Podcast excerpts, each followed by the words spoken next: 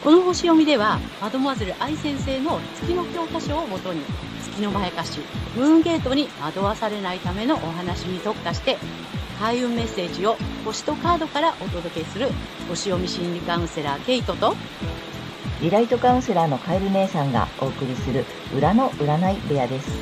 月星座の注意ポイントもお伝えしていますので、太陽星座と合わせてご覧ください。星座がわからない方は、無料のホロスコープの作成サイトの URL を概要欄に貼っておきますので確認してください。月星座のムーンゲートについては、12星座別に詳しく解説している動画がございますので、ぜひそちらもご覧ください。ゲットとカエル姉さんの裏の占い部屋へようこそ。ようこそ。皆様こんにちは。お元気ですか？えー、今日は12月13日、伊手座の新月のね、星読みとカードリーディングをお送りいたします。まずはね、けいちゃんに星の動向をお願いします。はい。えー、今回の新月は、伊手座の20度、えー、12ハウス、まあ、これは5度前ルールを採用した場合なんですけども、12ハウスで起こります。えー、前回の双子座の満月と同じ、え見えない敵とか一心上の自由の制限、秘密とか隠されている問題などを、え表す領域になります。そして、えこのね、新月のキーワードがですね、チャレンジとか無謀とか熱中、などで、えっとね、思想や、え教養面において、今のレベルではチャレンジできないようなものを見ると、思わず挑戦したくなるというね、意味合いの、えー、度数にあります。で、新月と同じ場所にいる、この火星からのね、影響もあって、まあだから、まあ、なんていうのかな、こうエネルギーを注がれるみたいな感じですよね。で、私たちの意識は、この隠されている問題など、12ハウスの事象に対する思想面などで無謀なチャレンジをしたくなる、なりそうなんですね。で、この、伊手座のオーバーロードっていうことで、伊手座にね、太陽、月、火星ということで、星が密集してますので、このね、向上心とか、伊手座のね、あの、冒険などっていう、この勝利っていうのが強調される、えー、イメージです。で、個人的にもインスピレーションに突き動かされて何かにチャレンジしたくなるかもしれません。えー、そして7月から魚座で逆行をしていた海洋星は12月6日に巡行に戻りましたが、えー、今回の新月に90度というこの横槍やね、煽りを入れてくるような、そういったあの角度にいて、まあ、曖昧にしたり、ぼんやりさせたりしそうなんですね。で、えー、まあ逆に変な夢を煽られると暴走しそうなので、その辺は要注意かなと思います。はい。またですね、この新月当日、まあ今日13日から水星が今年最後の、そして年越し来年1月2日までの逆行を開始します。で、巡行から逆行、その反対の逆行から巡行というこの切り替えのタイミングを竜、まあ、ステーションと言って、これ影響が大きく出ると言われています。なのでね、年末年始が絡むので、あのね、いつもよりね、こう気がせいたり、焦ったりして、こういつも以上にね、ミスコミュニケーションとかね、えー、メールのご送信など、まあそういったこともね、えー、誘発しそうです。で、ちょっと、こう、水星っていうのはね、まあ、交通っていうね、ところもあるので、事故なんかにもちょっと要注意かなというふうにね、思います。ですので、一呼吸置くことをね、えー、この時期は意識しましょう。また、システム障害などによる ATM のね、不具合とか、まあ、交通機関のね、遅れ、トラブルなどの影響も、えー、想定して、えー、計画したり、まあ、準備をしておくことをお勧めします。で、前回の満月で高く広い視点と知恵を働かせて真実を追求することなどを促され、今回は今のレベルではチャレンジできないようなものに挑戦していくスタートになりそうです。大まかな流れはこんな感じです。はい、ありがとうございます。ありがとうございます。あれだね、あの、まあ、伊手座の季節に入ってるからさ、まあ、前回でちょっと高く広い視点から見は、ね、見てねっていうのと、あと、あれだね、ちょっと遠くへチャレンジするみたいなイメージだよね。この今までのではないやつね。そうなの。いてなので、手の届かないところをやっぱり狙いたくなるんだよね。だよね。だからそこをちょっと、うん、あの、挑戦していくターンに入ったよ、みたいな感じか。そうです。面白いね。あとあれだね、ちょっとね、水星の逆行がさ、ね、この年末から年始にかかるっていうのがね。そうなの。ねちょっといつもよりね、要注意かなって。うんうんそれじゃなくても、ほら、気がせくじゃないですか、うん年末ってね。うん。ねあとそう、その ATM もそうだし、まあ、例えばさ、メールの誤送信とかさ、システム障害とか、ちょっとね、お仕事とかでもさ、このうん。年末締めなきゃいけない時とかにも重なるから、特にね、ちょっと念入りに。うん。早め早めの準備とかね。そうだね。うん。そう、急ぐとね、まあ年末ってどうしてもこうね、せわしくなってくるからね。バスというぐらいだからね。そうそうそうそう。師走だからさ、そこも。重なるからさ、ちょっとうん余裕を持ってね、そうです、そうです。いや、拍車がかかっちゃう分、うん意識して、一呼吸置いてっていう風に、そう、心の、えー早め早めに慌てなくて済むように、そ心の余裕を持つことう。と、あそのと。あれよね、早めに準備しとく。ちょっとね、ATM とかほら、あのね、お正月動かなくなる前に少しうん現金用意しとくとかさ、なんか少し早めに連絡しておくとかさ、なんかちょっとそんなことしとくといいかもしれないね。そうですね。何か起こっても大丈夫なように、うん早めに早めにっていう。ね。なので、ちょっと年末年始の水星逆行にはご注意ください。はい。はい、ケイちゃんありがとうございました。はい、ありがとうございます。はい。ということで、また始まりますよ。はい。えっと、ね、あの、続けてきております、このコーナー、新しいコーナーでね、はいあの、芸能人とか著名人とか、まあ、有名な方でさ、皆さんが知っている方で、えー月星座がわかる方うんのね、月の欠損のこの解説とかいうかさ、紐解き方に使っていただこうということで、えっと、今回第5弾？かな？そうですね。うん。で今までいろんな方をお送りしてきたんで、ぜひね、過去動画も見ていただきたいんですが、えっと、ケイちゃん、今回はどなたで？はい。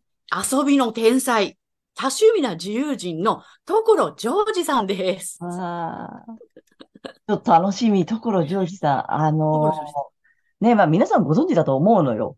うん。ね、もううんテレビつければ必ずね、出てらっしゃるし、でもさ、やっぱり芸歴が長いじゃない？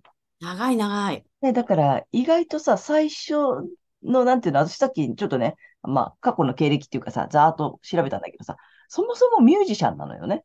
うん。皆さん多分もう若い方ご存知ないかと思うけどああ、そうね。うん。そもそもはミュージシャンとしてさ、あの、うん芸能界に入っててさ、そう、だからそんなところもね、なんかいろいろ出てくるのかなと思ってね、楽しみにしておりますので、はい。よろしくお願いします。はい。よろしくお願いします。うん。そう、面白い歌とかいっぱい歌ってるんだよね。そうそう。はい。で、所ジョージさんは、え、太陽が水亀座の5度にあります。はい。ドテカテモリーはお羊座。で、1ハウスっていうことで。でね、月もね、水亀座なのよ。で、月の、えっ、と、まあ、度数は水亀座の27度。ドテカテモリーは伊手座です。はい。で、えっ、と、太陽の方は一応ね、12ハウスっていうところにあるんだけれども、5度前ルールを採用すると1ハウスっていうところにありまして、で、月も同じ1ハウスというところにあるんですね。だから太陽も月も水亀座っていうね、そんなところなんですけれども、えっ、とね、これ、あのね、太陽の方が、それこそドテカ、あ、ごめんなさい、えっ、と、サビアンシンボル。サビアンシンボルがミステリー劇の演技者っていうね、サビアンシンボルがついていて、で、これはね、自分の本質は環境に影響されないということを知るっていう意味の、あの、度数になります。で、月の方がね、また面白い文章がついていて、倒され、ノコギリで切られた木っていうね、サビアンシンボルで、これは仲間や共有されていたものから切り離されて孤立し、そこで新しい自分が生まれるっていうね、まあそういった意味合いの、はい、度数になるんですけれども、これがまたね、あの、全然違う感じじゃない？同じ水亀座でも。うんうんうんで、まあ、太陽の方はね、ドテカテモリはお羊座なんですよね。で、月のドテカテモリは伊手座で、両方ともね、あの、火のエレメントなんだけど、牡羊座の方は、まあ、だ第一星座。だア I am というね。 I am の、えーフレーバーがある、えー水瓶座だからさ、まさにそうだなと思っていて。うん。で、これ月の方は、まあ、射手なので、まあ、社会的な人格が、とかね、うんなんかちょっとこう、ここに佇むみたいな、それこそ、あの、中身は共有されていたものから切り離されて孤立して、新しい自分が生まれていくっていう、まさに孤高のイメージが月の方にはあるんだけれども、でも、所さん見るとそういう感じはないじゃない？そうだね。そう、みんなと仲良くやってるし、うん。みんなとワイワイね、本当に楽しく、遊びの天才だなっていうふうにね、うん。うん、思うんだけど、これは月にとらわれていない、うんまあ、成功例というか、うん、月とね、太陽が同じ方の、まあ、成功例なのかなっていうことでね、今回ご紹介させていただきました。なるほど。うん。ね今回のポイントはさ、月星座と太陽星座が同じっていうところをね、皆様にお伝えしたいのよね。そうなんです。うん結構いらっしゃると思うんで、少ないかもしれないけど、いらっしゃるからね。うんうん。うん。そうなのよね。そういう意味では成功例だよね、そして。成功例なの。うん。うん。そう。うん、で、まあね、もっと言っちゃうと、アセンダント水亀座だからね。おお。すごいもう本当に、あの、水亀座のオーバーロードだから、もうザ・水亀座っていう感じ。水亀座をすごく強調するんだけれども、だから、やっぱりでも、なんていうのかな、環境にこう、左右されてないなっていう感じは本当に一貫してしてるなって、うん。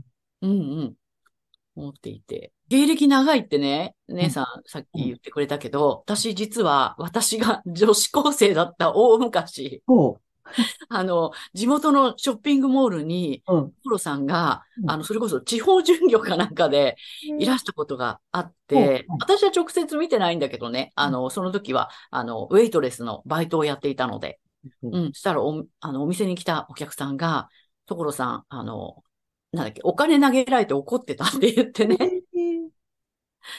そう、だから本当にその時からもう自分にね、あの、我ありっていう、そして水亀座の個性っていうところで生きてらっしゃったんだろうなってね、そういう思い出してね、てそういえば、こう、環境にぶらされずに、うん。うんうん、やってらっしゃったんだなって思いました。なプチエピソードがあったんだね。そうなの、実はね。へえ。あの、まあ、どっちもね、月星座も太陽星座も水亀座だから、まあ、個性的なんだよね。簡単に言うと特徴がね。うんで、うんうんさっきもけいちゃんから解説があった、太陽のドデカ、ドデカテモリは、大羊座。そまあ、本当なんていうの、我ありだし、スピーディーだし、なんていうの。ね。うんね一人でも、なんていうの、こ個性的にさらに個性だよね。個性的な上の個性みたいなさ。う。これやりたいみたいなね。うん、これ面さ白そうみたいなね。ねピューって言っちゃうみたいなさ。うんうん。で、月の方は、月も水亀座なんだけども、えードデカテモリは伊手座だから、さっきも言ってたけどさ、例えばこれで社会的になんかさ、うん役に立たねばとかさ、うん社会で貢献しなければとかって始まると、いや、月にやられていくよっていうやつよね。そうだよね。うんで、社会的な人格者でありたいって言ったら、あんな変な歌を歌いますね。そうなの。変だって言ったら失礼だけど、すっごい面白い歌詞なんだよね。そうなの。あのね、ご存知ない方はぜひね、聞いていただきたいんだけどさ、まあ、あの、簡単に言うとさ、やっぱり当時の、だからさ、あの頃、デビューが多分70年代なのよね。うんうん。うん。で、あの、まあ、大きいバンドのさ、なんだっけ、バックコーラスとかさ、あなうんうんゼッタとかなんかいろいろそういうのもやってたりして、あの、うん歌ってらっしゃるのよ、ずいぶん前からさ。でもさ、その作った歌とかもさ、なんていうの、すごく最先端すぎるのよね。最先端すぎるね。え今だったら多分すごくみんなそういうのもあるから受けるけど、当時からしたら、うん。っていうのちょっとさ、ひねくったとかさ、ひにくったというかさ、すごくさ、こう、あ、頭がいいからね、とにかく。そうそうそう。本当天才的だよね。本当正気の沙汰でないとだよ。そうそうそうそうそう当時からしたらあまりにちょっと最先端すぎて、なんかそう、みんなついてこなかったみたいなさ。うん。で、わかる人だけは、なんていうの、わかるみたいなさ。うん。面白いと思って聞いてた。で、ほら、親しい人たちもさ、まあ、ね、皆さんご存知のタモリさんとかさ、うん。ねたけし。さんとかさ、もう、だからそういう人たちが認めてくれるのよね、すごく。うんうん。うん。だからそういう人たちに、あと、ほら、タモリさんそうそう。確か仲人もタモリさんで、うんうん。うん。だからさ、まあ、やっぱりそういう人たちから、さらにだから、そういう人たちにはめちゃめちゃ受けるよね。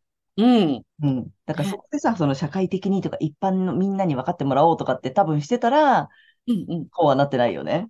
そうね。うん。ましてね、ほら、ここに佇むみたいなところのね、あうんサビアシンボルだからさ、月は。うんそうはなってないよねって。そうだから本当、これ月にまやかされてたら、今のようには絶対なってないよねって。うん。思ったそんな気がしますね。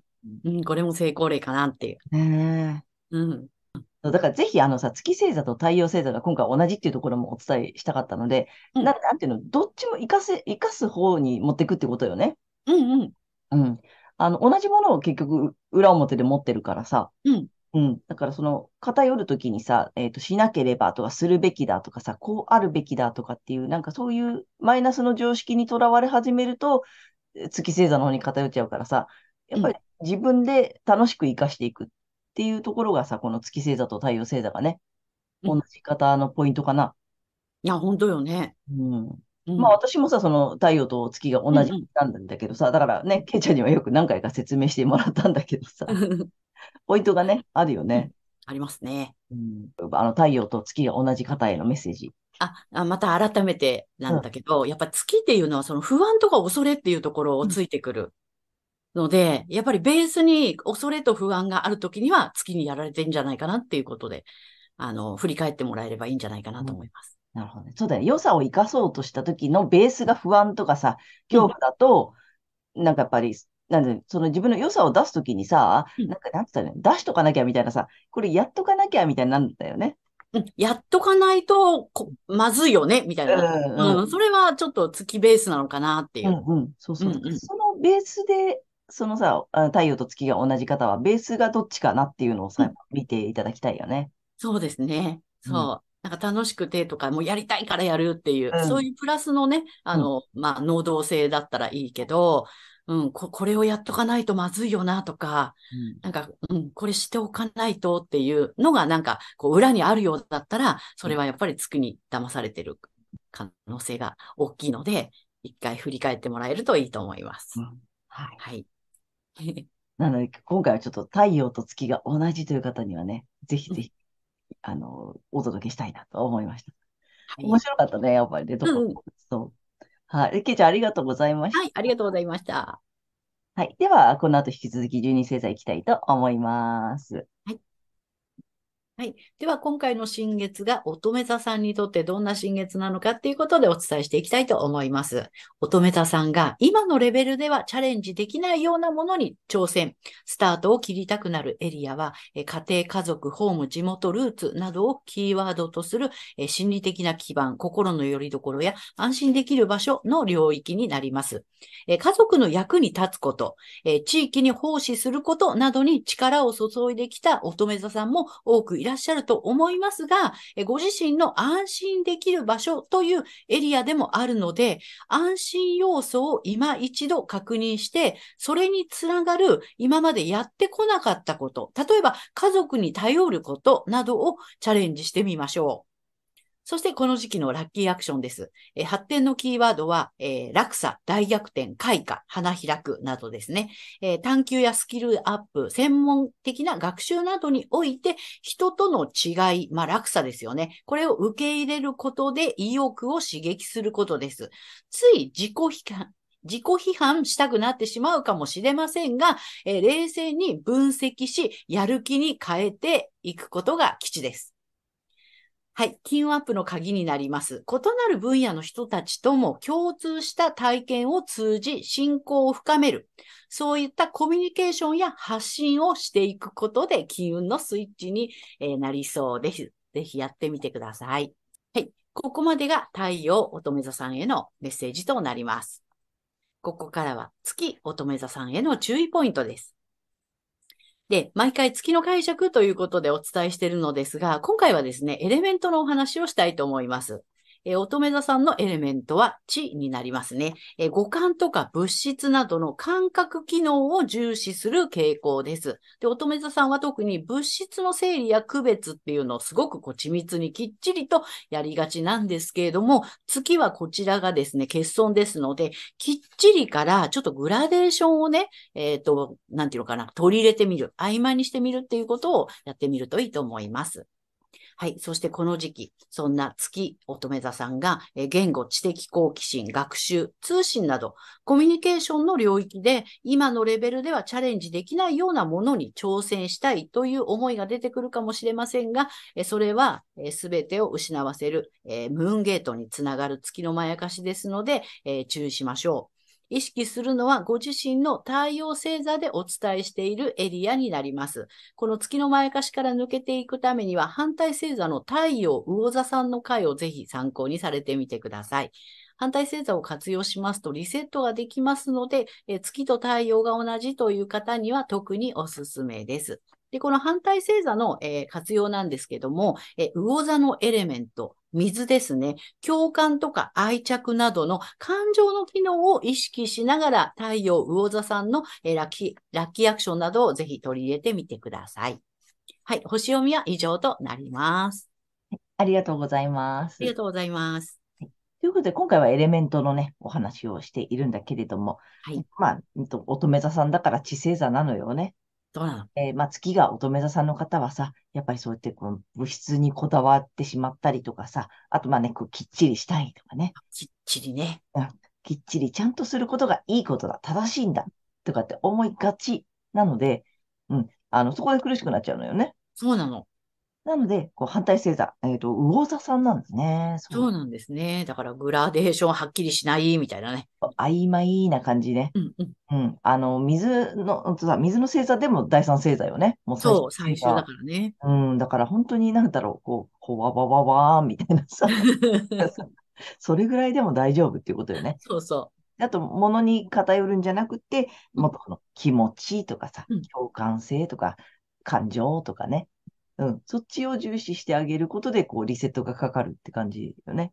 う。そうそう。なんかほら、きちんとしなくちゃとかね、ちゃんとしなくちゃって言っても、そのうん自分の気持ちの方にね、うんフォーカスしてあげた方がいいのかなっていうう。んうん。そうだね。だから、なんかきっちり整理しなきゃって思うよりは、自分の気持ちいいのはどっち、心地いいのはどっちとかいう、そっちの感覚的な方に見えないやつよね。うんうん。うん。それにフォーカスしてあげると、いい感じにバランスが取れていくっていう感じかな。はい。なので、ぜひちょっとね、この、えっと、水星座さんうん。水、水の方、感情の方を、えー意識していただけるとね、いいかなと思います。はい。ケイちゃん、ありがとうございました。ありがとうございました。はいということで、えーここからはカエル姉さんのカードリーディングならぬカードカウンセリングに行きたいと思います。お願いします。で今回もね、またタロット2枚とね、えっ、と、リアルに引いていきますが、よいしょ。まずタロットいきます。ダダン。おなかなかね、面白い。うん。で、えっ、とね、1枚目こっちです。はい。えっ、と、ペンタクルの6の逆位置うん。です。で、2枚目、えっ、と、補足とアドバイスでワンドの3はい。がき、の聖地が来てるのね。うんうん。まあ、面白くてね。まあ、と、ペンタクルの6の逆位置だからさ、まあ、簡単に言うと施しすぎのカードなんだけれども、うんうん。なんかね、うんとね、なんつったらいいのかな。うんと、ちょっと、見返りを求めてた、まあ、ある意味ね、見返りを求めてたのに期待外れだったとか、うん。うん、そんな意味もあるし、なんかさ、ふ、不当って言ったらあれだけど、うんとさ、思ったようにうん、こう、得られなかった？うんうんそ。したらこういう結果が来るはずだったのに、なんかそうじゃなかった。うんなんかちょっとそういう不足感とかさ、あとなんか、まあ期待をし、なんていうの、期待をう裏切られてるまではいかないな。なんか期待を下回ったうん。みたいなさ、なんかそんな意味もあるのよ。うん。で、やっぱりさ、その、うんとね、うんと、あとね、束縛っていう意味もあったりするから、うんうん。うん、あと正当な対等ではなかったみたいなさ。なるほど。うん、なんかそのバランスがあって、うんまあ要するにこ、こっちなのよね。うんうんうんうん。下の方に感じてるわけ。感じちゃうような感うんイメージなんだよね。あとまあ施しすぎだからちょっと差し出しすぎたのに、うん見返りが返ってこないよね、みたいなさ。うんうんこんな気持ちがあったりとかする。でね、まあ補足とアドバイスがさ、ワンドの3の聖地なんだよね。うんでこれまたなんかね面白くて、聖地だからさ、いいのよね。うん。うん。でね、やっぱりね、ちょっとね、挑戦の機会を伺うっていう意味が、まあ一番大きな意味なので、うんなんかさ、やっぱちょっと次なんだよね。うんうん。なんか今までのことより、なんか次の新しいこと？うん。うん。とか、そのチャレンジしたいことがさ、本当はあるとかさ、本当にやりたいことは、なんか他にあるのよ。うん。でもさ、まあ様子見てんのよね。うん。いつにしようかな、みたいな。うん。だからさ、やっぱこれ早くやめた方がいいよね。そっちじゃないよ、みたいな。うん。なんかふと、なんかね、ご自分の中で分かってるんだと思うのよ。うん。うん。まあ、これずっと続けてきたとか、惰性があったりとかさ、なんかそういうのもあるのかもしれないけど、なんかやりすぎてたりさ、うん与えすぎてたりさうん、とか、あと何、まあ、その見返りがあんまり思ったようになってないとかっていうの、でもなんか違うの持ってんだよね。うん。で、それをさ、いつにしようかなとかさ、次はこれだなとかさ、うん。うん。なんかね、分かってるみたいなんだよね。うん。なので、まあ、チャンスが来るから、こっちはこっちでうん。だから、チャンス待ってる状態だからさ、来た時に、まあ、ゴー、ゴーが出る。ゴーサイン出すのも自分だから、うん。うん。なんかそんな感じ？なるほどね。うん。なんかやっぱ、だからやっぱ古い執着は捨てていただいてもいいのかなっていうう感じ。ん。まああとうん、あとさ、今までのやり方。なんかうんやり方っていう意味もあるので、うん。うんそのパターンをちょっと変えてみるとかさ。うん。うん。なんかそういう変化だよね、これは。そうだね。うん。という感じだと思いました。はい。で、3枚目がリアルに、えっと、今回、竜神様のカードを引いていこうと思います。はい。そんな乙女座さんに。なんかね、あるんだろうね、こう、やりたいこととかさ、とうか、ん。今これじゃないみたいなさ、なんかうん。そういう感じがするので、はい、1枚引きます。はい、引きます。ダダン。おおう、白いよ。うん。白いよ。あ、白いけど周りの緑なのね。あの、ほら、緑色の水流さんです。うん。うん。うん。えっとね、本来の愛情への目覚めだって。ああ。うん。なんだろうね。だからもっとなんかその愛情面とか、その近しい人との愛情とかさ、うん。うん。愛の行き先だよね。なんか、愛情を傾ける先ってことよね。そうだね。うん。自分の愛情とか情熱を捧げる先が、うんなんかそれがこの、この、あ、こっちか。ううんん。それをちょっと見直す？うで、なんん。か本当にやりたいこととか、本当は目指したいところとうかさ、ん。うん、なんかそれがあるのに、うん。うん、あるし、チャンスも来るからさ、うん。なんかちょそんな切り替え時？うん。うん、かなっていう感じがします。はい。ぜひちょっと参考にしてみてください。はい。ということで、カエル姉さんのカードカウンセリング以上となります。ありがとうございました。はい。ということで、今回は12月13日、伊手座の新月から12月26日までの、えー星読みとカードリーディングをお送りいたしました。えー皆さんご自身の太陽星座の回をご覧いただいていると思うのですが、ぜひ月星座も調べていただいて、その注意ポイントもご覧になってみてください。また、月のまやかしから抜けるために反対星座も参考にしてみてください。ということで、えー次回の放送は？はい。えー、12月27日、蟹座の満月となります。はい。また皆様、チャンネル登録やグッドボタンなどいつもありがとうございます。励みになっておりますので、これからもよろしくお願いいたします。ありがとうございます。えー私たち二人の個人鑑定の詳細やブログ、えー公式 LINE などの URL は概要欄に載せてありますので、そちらの方もぜひよろしくお願いいたします。はい。ということで、えー皆様素敵な2週間をお過ごしください。またねーありがとうございました。はい